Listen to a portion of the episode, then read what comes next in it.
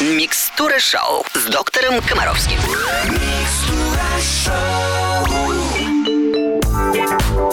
И снова приветствую всех, кто слушает Русское радио. Здравствуйте! В студии Алена Бородина. Мы начинаем программу Микстура шоу. Здесь доктор Комаровский рассказывает нам все о детском здоровье. Вообще, что такое дети и как с ними жить. Рядом, чтобы они были счастливыми и здоровыми. Евгений Олегович, приветствую. Здравствуйте, Аленушка. Здравствуйте, радиослушатели. Как обычно, разгребаем огромное количество вопросов. Давайте работать, не теряем времени. Да, и снова по вашей просьбе я мужчинам уступаю пальму первенства. Угу. Первый вопрос от Дмитрия из Нововоронежа. Здравствуйте. Подскажите, пожалуйста, с какого возраста можно пользоваться сумками-кенгуру-переносками? И можно ли вообще ими пользоваться? Первое. Вот огромное вам, Дмитрий, спасибо. Я надеюсь, что вы задаете вопрос про сумку кенгуру не потому, что вас волнует, с какого возраста в эту сумку может засунуть ребенка ваша супруга. Я надеюсь, что вы лично готовы вот в эту сумку засунуть собственного детеныша. Сумка кенгуру – замечательное устройство, особенно для жителей города и особенно для путешественников. Главное – не экономить на этих сумках, чтобы они были достаточно качественные, и на что я обращаю ваше принципиальное внимание. Дети, у которых где-то до возраста шесть-семь месяцев, они не просто сидят, то есть нагрузка не только на тазобедренные суставы, на попу. Главное, что ребенок в сумке кенгуру должен быть прижат, прижат к маме. Понятно? Вот я обращаю на это внимание. Или к папе. Когда ребенок... Или к папе, да. Вот к взрослому дядьке, тетке, которые их носят. Поэтому, когда вы прижимаете ребенка к себе, то вы таким образом отключаете дополнительную, совершенно ненужную в этом возрасте нагрузку на позвоночник. То есть, если нет прямой вертикальной нагрузки на позвоночник, сумкой пользоваться можно в любом возрасте. Обращаю ваше внимание, в любом. Э, человеки, люди-человеки. До того времени, как у них появилось жилье стационарное, и до того времени, как они начали заниматься сельским хозяйством, они выживали, постоянно перемещаясь в поисках еды. И женщины приматывали к себе детей, чтобы освободить руки. Это нормально. И физиологически не помешало людям эволюционировать, вырасти, выжить.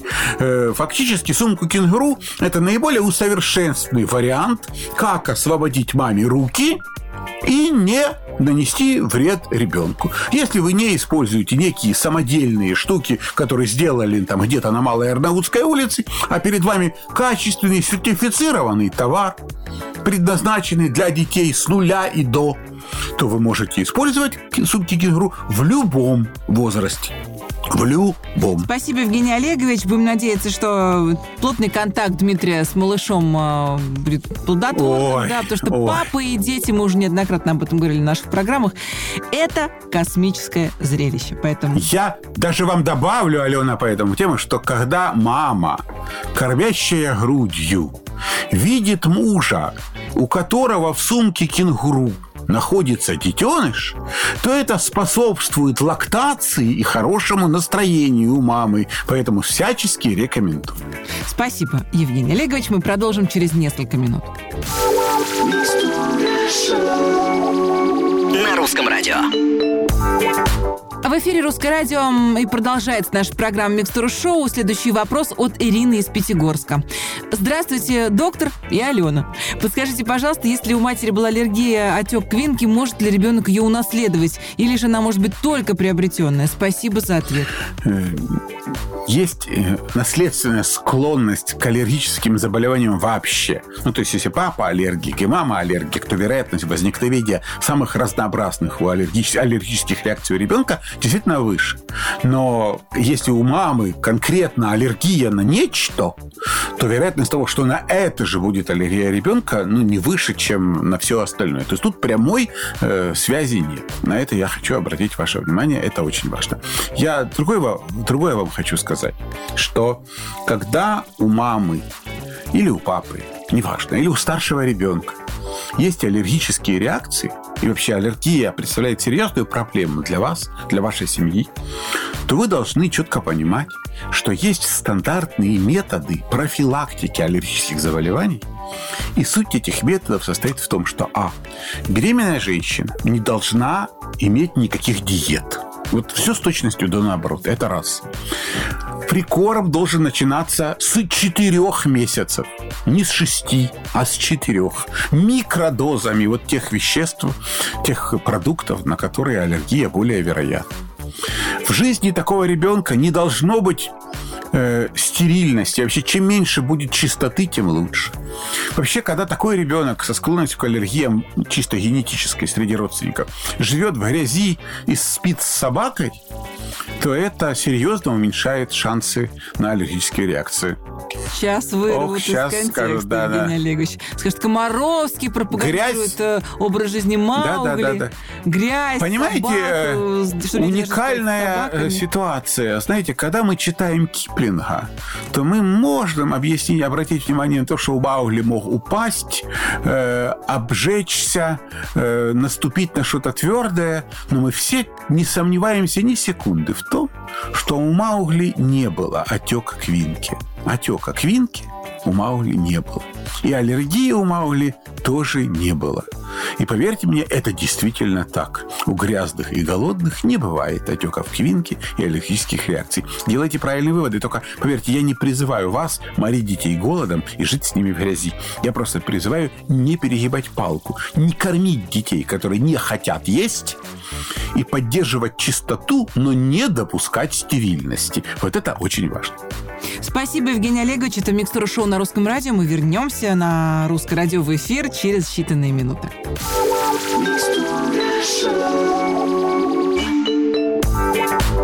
У нас в эфире продолжается «Микстура шоу». Здесь мы говорим о здоровье детей. Следующий вопрос от Марии из Севастополя. Евгений Олегович, здравствуйте.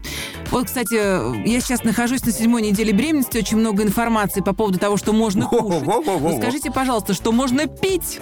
Понятно, что самая лучшая чистая вода, что по поводу цикория, чая, кофе. Неоднозначной информации, совсем запуталась. Заранее большое спасибо. Э, что я вам хочу сказать? Если вам хочется пить кофе, пейте кофе. Хочется какао, пейте какао.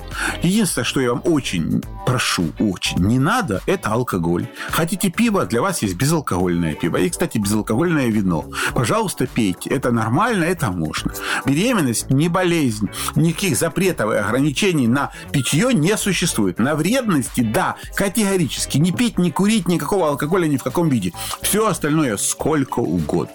Если вы пьете кофе, и после этого у вас колотится сердце, и вы не спите всю ночь, так вы сами не будете его пить. Если после вот этого крепкого чая у вас начинается частое мочеиспускание, так вы без моей рекомендации перестанете это пить. Потому что это одна из там проблем беременных, когда хочется писать каждые там пятнадцать минут, а после чая каждые пять минут. Но если вам это хочется, вот главное, что вы должны если понимать, нельзя, что... Если очень хочется, то можно. Можно. Вот все можно. Поэтому вот с самого начала вы должны понимать, это ключ, который вот ко всему вашему материнству, вашему мужу и вашему ребенку больше всего на свете нужна улыбающаяся добрая мама. И если для того, чтобы улыбаться и быть доброй, вам надо выпить кофе, какао, капучино, что хотите, пейте, только улыбайтесь. Я понимаю, что готовность наших женщин на самоограничение, самопожертвование ради мужа, ради семьи, ради ребенка, не спать по ночам. А потом выясняется, что пока одна саможертвует собой, а другая не саможертвует, то та, которая не жертвует, она намного счастливее. И потом выясняется, я для него все, ночами не сплю, все, а ребенок болеет, а муж шляется, понимаете? Поэтому не надо так, вот так не надо. Всем вокруг вы нужны добрые, красивые, улыбающиеся, выспавшиеся, и которые не спрашивают у доктора, а можно мне выпить чая? А фруктовый чай можно? А чай с мятой можно? Да можно, пейте на здоровье. Это был крик души Евгения Олеговича Комаровского. Ой, крик души. Да, за, за, за, за живую, я... Евгений Олегович, я вас очень хорошо. Я могу вам сказать, что я как, вот, как педиатр, который променял реанимацию детскую на работу с вот, амбулаторными как бы, пациентами, я вам честно скажу, что больных несчастных мам я вижу в тысячу раз чаще, чем больных несчастных детей. И это действительно крик души. Потому что мы сами себе мешаем быть счастливыми. Вот наши тараканы в голове грызут мам и пап и мешают детям иметь самое главное в жизни. Добрых, счастливых родителей. Потому что когда мама хочет папу и наоборот, то ничего лучшего для ребенка просто пожелать невозможно. А когда они орут и выясняют отношения, потому что не выспались, так это не семья, это бог знает что. Учитесь сделать свое родительство счастьем. Этим мы с моей медсестрой Аленушкой и занимаемся здесь. Спасибо, Евгений Олегович. Мы обязательно вернемся на Русское радио, причем уже очень скоро. На Русском радио. Вы слушаете Русское радио, правильно делаете. Здесь мы говорим о здоровье детей в программе «Микстура шоу». Следующий вопрос от Натальи из города Химки. Здравствуйте, Евгений Олегович. Я бабушка, и меня волнует ситуация с моим двухлетним внуком. Мальчик весь день ведет себя спокойно и хорошо с папой, со мной, с тетей и с сестрой. Мама работает, папа оформлен по уходу за ребенком. Так сложилась ситуация. Если мама моего внука находится дома, то у ребенка именно с мамой случаются частые истерики, и успокаивать бывает его очень сложно. Бывает, что орет до изнеможения. Как быть в этой ситуации? Помогите совет. Что-то мне подсказывает, что это бабушка, мама папы этого двухлетнего ребенка. Ну, мне в любом э, случае кажется, что бабушка на самом деле знает, как ответить на этот вопрос, но она боится, что если она это скажет, то у нее будет очень жесткий конфликт с невесткой. И поэтому ей очень хочется, чтобы это сказал я. Первое. Дети действительно очень пластичны. У ребенка, и это каждый может подтвердить, есть зачастую модели поведения для каждого взрослого члена семьи.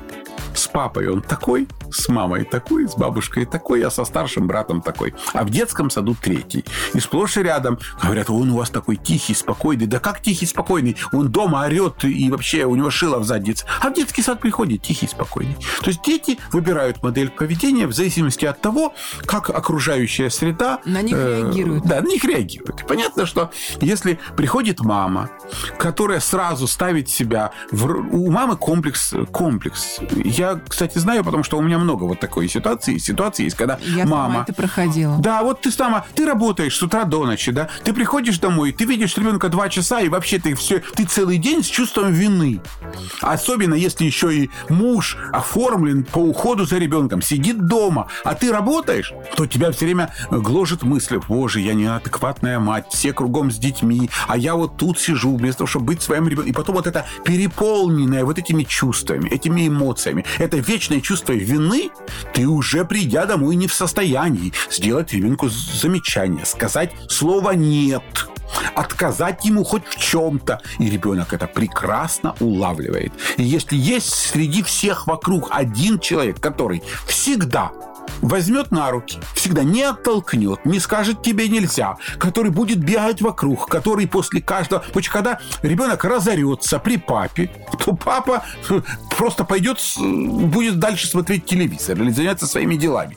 А у мамы при первом же крике изменится выражение лица, и начнется труситься нижняя губа, и изменится интонация голоса. И ребенок это мгновенно чувствует. Эта власть над другим человеком, она очень заразная. Поэтому маме, что надо сделать маме? Маме надо взять себя в руки и понимать, что если она работает для того, чтобы обеспечить состояние семьи, если она находит время для того, чтобы приходить в дом, общаться два часа с ребенком, разговаривать с мужем и вообще вести себя адекватно, то она нормальная мама, и не надо этих всех комплексов. Нет хорошей жизни. Женщина, имея двухлетнего ребенка, уходит на работу. Понимаете? Значит, так обстоятельства сложились. Или у женщины есть другие способы самореализации. Это нормально. Поэтому меньше всего вашему ребенку нужна мама вся в комплексах, особенно в комплексе вины. Такая мама и для мужа не является оптимальным объектом. Поэтому успокойтесь, берите пример с папы. Не оставайтесь с ребенком один на один, когда вы пришли. Не оставайтесь. Более того, ребенок может пытаться перетягивать вас на себя. То есть он хочет, чтобы вы, придя с работы, не занимались ни бабушкой, ни папой, а занимались только им. И криками, воплями, истериками он пытается привлечь ваше внимание. И он его получает. Поэтому сделайте так, что как только ребенок начинает орать, вы начинаете разговаривать исключительно исключительно с папой. И обращайте на ребенка внимание только тогда, когда он замолчит. Надо две недели, чтобы у него поменялся алгоритм поведения. Спасибо, Евгений Олегович. Это «Микстура шоу» на Русском радио. Мы скоро продолжим. На Русском радио. Ваши приемники настроены на Русское радио. Мы настроены делиться мудростью нашего любимого доктора Комаровского здесь, в программе «Микстура шоу». Следующий вопрос от Ольги из города Тихвин. Здравствуйте. Подскажите, пожалуйста, в чем может быть причина боли в коленках у ребенка? Хороший вопрос. Не возраст, к сожалению, да. Ни возраст не указан, ни, ни ничего другого. И вы знаете, Ольга, я вот сейчас начну вам перечислять там, дифференциальная диагностика, боль в колене у детей. И начинается там ревматические заболевания, системные болезни, там, да, болезни соединительной ткани, обменные нарушения, эндокринные нарушения, травма. Евгений это, Олегович. Представляете, Евгений да? Олегович. Вот. Да, да, да. Это я к чему вам, Оля, говорю? К тому, что когда... Э, вот возникают какие-то такие вопросы, от чего у ребенка? Вы же, наверное, хотите что от меня услышать? Вы хотите услышать? Ничего страшного, Оля. У всех бывают боли в суставах. Это такая ерунда. Нет, а поэтому, если уж начинаем перечислять причины, то я вам могу такое перечислять. Другой вопрос в том, что боль в коленке очень редко является изолированным симптомом. Когда боль в коленке есть, и больше ничего нету. Когда весь ребенок здоров, но у него болит одна коленка. Это раз. Но если у него есть изолированная боль в колене, и колено при этом горячее, опухшее, реально болит длительно, то это повод обратиться к врачу. Но если ребенок лег спать, например, да, и у него перед сном, вот он бегает, прыгает, скачет, потом лег, и у него заболели коленки, да. Вот в такой ситуации ничего страшного нет. Главное понимать, а, не должно быть деформации сустава, то есть он не увеличен, не отечен. Боль кратковременная, боль терпимая, боль проходит сама по себе, тогда ничего страшного. Надо убедиться в том, что нет травмы, что он не бился этим суставом. Если эта боль приходит каждый божий день, если она интенсивная, если сопровождается изменением формы или отечностью сустава, что надо сделать? Конечно же, врач. Обратиться к доктору, да. Но если это кратковременно, еще что очень важно. Как правило, э, ребенок, у которого не болит, не болит во время прыгания и скакания, но болит, когда он улегся спать, вот это не страшная да, да, боль, да, да. не страшная. Вот на это я да, тоже хочу обратить. Да, дети в этот момент очень хотят все писать, пить, да, кушать, да, да. Ну, может у них быть... болят коленки. Молодец, тем более, мы же не знаем, сколько лет Но вашему... если включили мультики... Коленка проходит очень быстро. В гостиной со взрослыми, да, боль проходит. Эволюция симптома вам подробно расскажет наша многоопытная радиомедсестра. Да нет уж, будем закругляться, Евгений Олегович, и уже все понятно. Как уже? Все. Насчет Ольги, да, желаем всем крепкого здоровья и вернемся на Русское радио в эфир с Евгением Олеговичем Комаровским через несколько минут.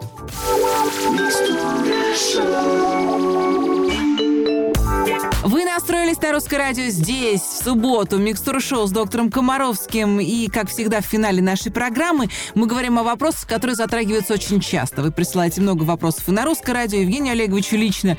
И сейчас э, хотим поговорить о том, э, что нужно положить в аптечку, если у ребенка бывают разные аллергические реакции.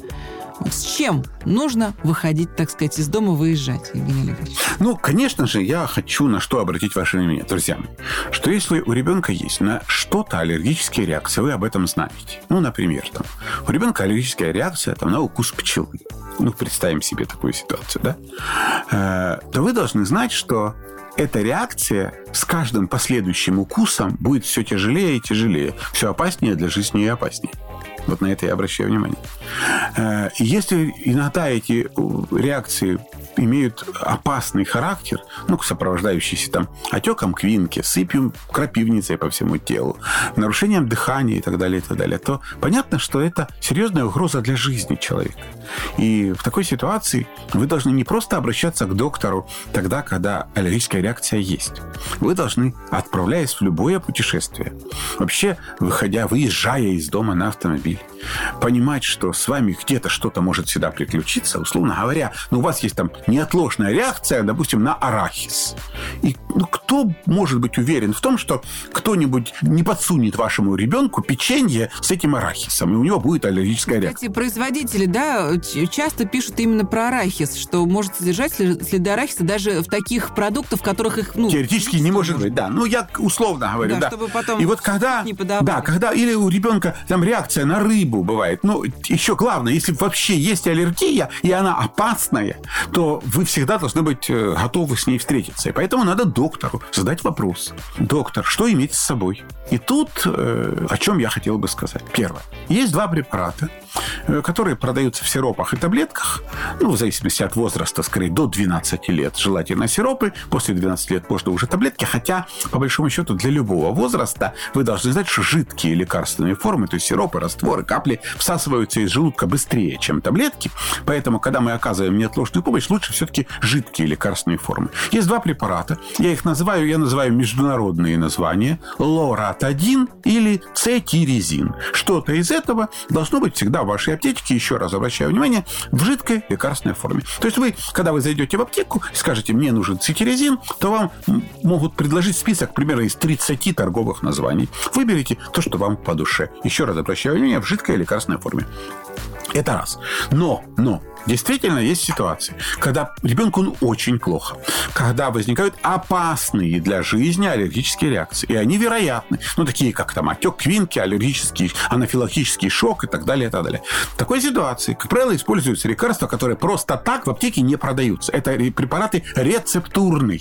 Это противовоспалительные гормоны и это адреналин. Все это не продается в аптеках. Но если вы собираетесь уехать куда-то вдаль от цивилизации, понимаете, да, то вы должны предварительно все-таки пообщаться с доктором, получить рецепты, купить э, эти препараты, иметь возможность и умение сделать внутримышечную инъекцию. А если у вас нет таких способностей, да, то есть вы не готовы, то вы не имеете права покидать мегаполис там, где к вам может за десять минут приехать скорая помощь. Понятно? Поэтому еще раз фиксирую внимание. Если у ребенка есть анафилактические реакции, бывает отек Квинки, то вы обязаны а. иметь в доме шприц одноразовый, иметь его всегда с собой, иметь растворы адреналина, иметь или дексаметазон, или преднизолон в ампулах, и все это должно быть в доме.